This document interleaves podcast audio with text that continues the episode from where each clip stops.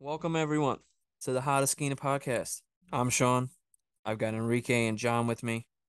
This is a trade deadline special for the trade deadline. It's going to be a lot of fun. We're going to have multiple shorter episodes with big guests coming on. Um first off, we're going to start with Yankees beat reporter for NJ.com and the Star Ledger, Brendan Kuty. He's joining the show. Really excited to have him on and, and talk Yankees and and the possibility of what the Yankees could look like after the trade deadline, who the Yankees are looking at, what the Yankees are, are thinking about doing. Um, it's going to be a great show. Hope you all enjoy it. We'll be right back.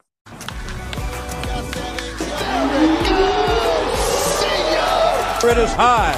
It is far. It is gone. Ahí va, por el left field, olvídala, esa bola cae en la, en la calle. Esa se va, se va, se fue. All right. Well, now I'd like to welcome on Brendan Kuty. Uh, he's a Yankees beat reporter for NJ.com and at the Star Ledger. Brendan, how you doing? I'm doing well, guys. Thank you for having me on this morning. Uh, thank you so much. I really appreciate it. Um, I know the rest of us appreciate it as well. I know busy time, especially trade deadline, all that stuff going on. But uh, I guess we'll just get right into it. Um, kind of a, a, a simple question to, to start it off for me. Um, you know, Yankees have been uh, on fire, you know, this season, in the beginning of the season, starting off at, at an incredible rate, sort of slowing down as of late and, and, uh, you know, coming back to human form, I like to say. But what have you thought of uh, the Yankee season so far? I mean, it's a hell of a start, right? Everything was clicking. The offense, especially the starting rotation, the bullpen was healthy at some point. Everything was going right. And for quite some time, we were looking at potential 1998 levels of Yankees win totals. You know, we were looking at maybe one of the greatest starts of all time. Uh, granted, that's slowed down a lot. There have been injuries. There's been inconsistency. There's been what uh, people in this game would call regression, which annoys me. Just I don't know. I hate all the uh, technical terms. Um, but yeah, yeah, uh, they they're not superhuman like you said, and you know now they're seeing that. They knew that uh, a lull was coming, and everyone knew a lull was coming. But they've really taken a dip with you know Giancarlo Stanton being out, Luis Severino getting hurt, Michael King getting hurt. That's a huge loss. You know, th- this was gonna happen. What are your thoughts on the return for the Benintendi trade from what you know of the Yankees farm system with Chandler Champlain, Beck Way, and TJ Sikkema? I mean, like, do you know do you know an awful lot about yeah, no, those for guys sure. I, honestly, I think it's a great trade for the Yankees. Uh, yeah, they're, they're they're good young arms, but the Yankees manufacture good uh, young arms. Like this is what the Yankees do. Uh, they they have a ton of guys uh, in their lower levels who throw hard and show promise, and you know they're good players. Uh, and they'll probably end up good players. But the Yankees have to worry about right now. They have to worry about winning a World Series right now while that window is open. And I think it's a good deal on the Yankees end if Andrew Benintendi continues to be the high contact, high on base percentage, uh, you know, DJ LeMahieu from the left side type guy. Uh, I think it's I think it's a great deal for the Yankees. I understand that, uh, John. I know that you know some of these guys and you've watched a lot of these guys, but you know you, you can't keep everybody. Brendan, uh, first of all, thank you for joining us. Um, speaking of the Yankees' worries and both in the near and long-term future, um, what effect does a looming mega contract extension for Aaron Judge have on the potential Juan Soto, maybe even let's get crazy, a Shohei Ohtani trade at the deadline? What do you think? Nothing, not nothing at all. I think you got to get those guys and then figure that other part out later. Um, yeah, sure. Juan Soto, I don't think the Yankees are going to trade for Shohei Ohtani if they can't get Juan Soto. Um, I, I think that you know having a Juan Soto would be a good hedge against Aaron Judge leaving potentially. That's that's a real possibility. Yankees fans, you guys got to um, not you guys, but Yankees fans in general have to come to uh, terms with that. They got to understand that this is really something that might happen. and adding a Juan Soto replace would replace that star power would uh, do go far at, into uh, fortifying that offense. That said, no, I don't think that Aaron Judge's contract situation factors into it because you want to look at the here and now, and you'd want to pair an Aaron Judge and a Juan Soto. You'd want to pair a Shohei Ohtani and an Aaron Judge, and figure it out in the offseason. You know, uh, I don't think that the Yankees would see it as well. We have Juan Soto. We don't need to sign Aaron Judge because you don't know what you're going to do with Juan Soto after a year, two years. So you got to take care of what you need to take care of in the moment. And I don't think that uh, Aaron Judge's contract situation is any kind of impediment for the Yankees when it comes to Juan Soto. I think it's more the Yankees looking at their team, saying that it's not a outfield bat uh, piece that is missing from a potential championship here. The Yankees could win a World Series with the offense they have, despite the struggles they've had lately. Uh, when Carlos Stanton comes back, that'll be huge. Uh, but I think they look at the uh, the relief unit as needing help. I think they look at the starting pitching as you know they could use an upper level guy. I, I don't think they see it as Juan Soto cures all their problems. With the Juan Soto deal still, you know, looming wherever he's going to go, who knows? Um, the Yankees have always said no to any sort of trade that involved Volpe. And Volpe's always been the no, like absolutely not. We will not trade him. But I've seen real reports, fake reports, uh, with Volpe's name on it. So I wanted to ask you, someone who actually is in the know, with someone like Juan Soto, a generational talent, could you see the Yankees just okaying this because it's someone like Soto uh, in, in trading Volpe amongst so many others? Absolutely. But like you said, amongst so many others is the key part of that sentence. How many others? Who are the others? Are the Nationals tying a, a fat, dumb Corbin or Strasburg contract to Soto? Um, do the Yankees have a different like? Not every team gets the same price. Is there a higher price tag for the Yankees because of the Yankees? Uh, I think that alone, Volpe for Soto, obviously, um, but Volpe for X prospect, X prospect, X prospect, X prospect, then you start talking crazy. Uh, but you got to get a little crazy to trade for a Juan Soto.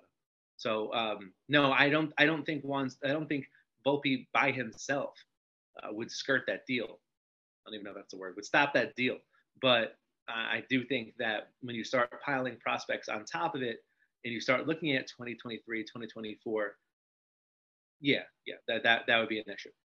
I'm going to kind of piggyback off of uh, Sean's question and your answer there. Um, I enjoyed reading your article on NJ.com about how unrealistic the Soto trade looks via the trade value site. Um, that that article was a lot of fun to read. Have you figured out a package, even if it's multi-team, that makes sense for everyone?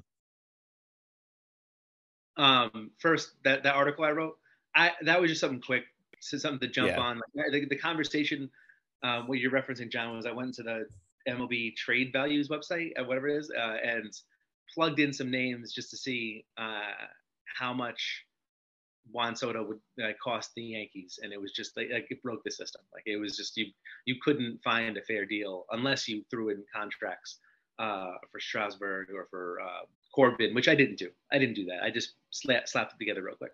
That being said, honestly, I haven't really looked too deeply into what the cost, what a fair trade would be for Juan Soto, right? Because we don't know what the what a fair trade is. It's uh it's Juan Soto. He's a 23 year old Mickey Mantle, they want to say, and you, in, in the market kind of dictates it, right? It's not it's not like you're playing Madden and you just got to fill up a green bar and the team says, you know, all right, cool, we'll do this trade. It's it's about well, how much are you willing to go over what we're asking uh, for because we got the Padres over here, we got the Texas Rangers over here. It's a little bit like the housing market, right? Uh, it's it's just uh, going out of control, and you're you're paying top dollar for things you wouldn't typically pay top dollar for. Uh, Juan Soto, you want to pay top dollar for, but you don't know what everybody else is willing to pay. So uh, I, I, it's hard for me to come up with that kind of uh, package. So I, I haven't even tried. I'll leave that to, to Brian Cashman. Let's let's talk about an outfielder that's just as good as Juan Soto, and every Yankee fan loves, man. How about Joey Gallo? Where where do you think he's gonna get traded this trade deadline? And you know, what do you think is the best fit for him, being that, you know, obviously it didn't work out here in New York? So I, I discussed this this morning. I, wrote this this morning uh, in talking to some people I know uh, around the league who have an idea of what the Yankees are trying to do with Joey Gallo. They're looking at smaller markets. They're looking at places like Tampa Bay. They're looking at places like Texas, San Diego, where you know the, the the heat from the sun is a big deal, but the heat from the media and from the fans is, is significantly cooler. And uh, I think that that makes a lot of sense. I, I don't think that Joey Gallo is soft. I don't think Joey Gallo is crumbling under the pressure of New York City. I think there's something wrong with his swing. And I think he's just not adjusting here. And I think that th- uh, things come to an end, right? Uh, things run its course. You know, you, you you have a great relationship with whoever you're dating, and then all of a sudden you realize, ah, maybe this isn't as great as I thought it was. And just for the Yankees and Joey Gallo, they've kind of lived out that part of the uh, relationship longer than than most would. Uh, I think that the Yankees aren't going to look to trade him immediately because they are looking to trade him, right? They're not looking just to dump him. They they want to get something actually back for him, or not have to pay his salary, or both. And, and they're not in, under any kind of um, pressure to do it immediately. So uh, August second comes around, Tuesday comes around. That's when they'll they'll look to do it. But he, he might stick around all weekend and, and and be here until the last second, so the Yankees can extract the most value possible for him. Seeing him yesterday was uh, with with next to Benintendi. It almost felt a little awkward seeing like you know that situation. On you know, it, it's pretty obvious that that's the replacement for Gallo, and he's kind of just right now sitting there waiting. Um, but I know my colleague's going to ask this uh, eventually about starting pitching. I know the Yankees definitely are were should be looking for for starting pitching, but I'll ask this.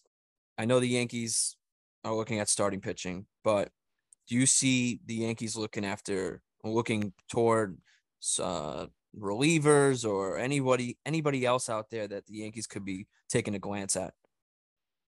Yeah, I mean they have to look at relief help. Uh, if you look at the back end of the bullpen right now, it's Clay Holmes and who Ron Marinaccio for sure, right? But he's he's a rookie, and you don't know that you can totally trust that right now. Wandy Peralta has been good, but not good in big spots. It feels like as anecdotal. I'm not going off actual numbers right now. Wandy don't kill me. Um, you know, uh, Jonathan Loáisiga is still working his way back. Chapman is still getting his confidence back, still getting used to know, pitching consistently. Uh, I think the Yankees absolutely have to go for um, relief help and late inning relief help. This is the year the Yankees are going to trade a lot of their prospects. I feel uh, this is the year that they're going to make some splashes. They already made one with Andrew Benintendi, and um, that, that's going to keep up. Uh, they've already added that outfield bat. I, I, thought it was really important for them to try to add someone to eventually push Gallo out, and um, that that's already happened. So now they can turn their attention strictly to pitching. I, I don't see them trying to upgrade at shortstop.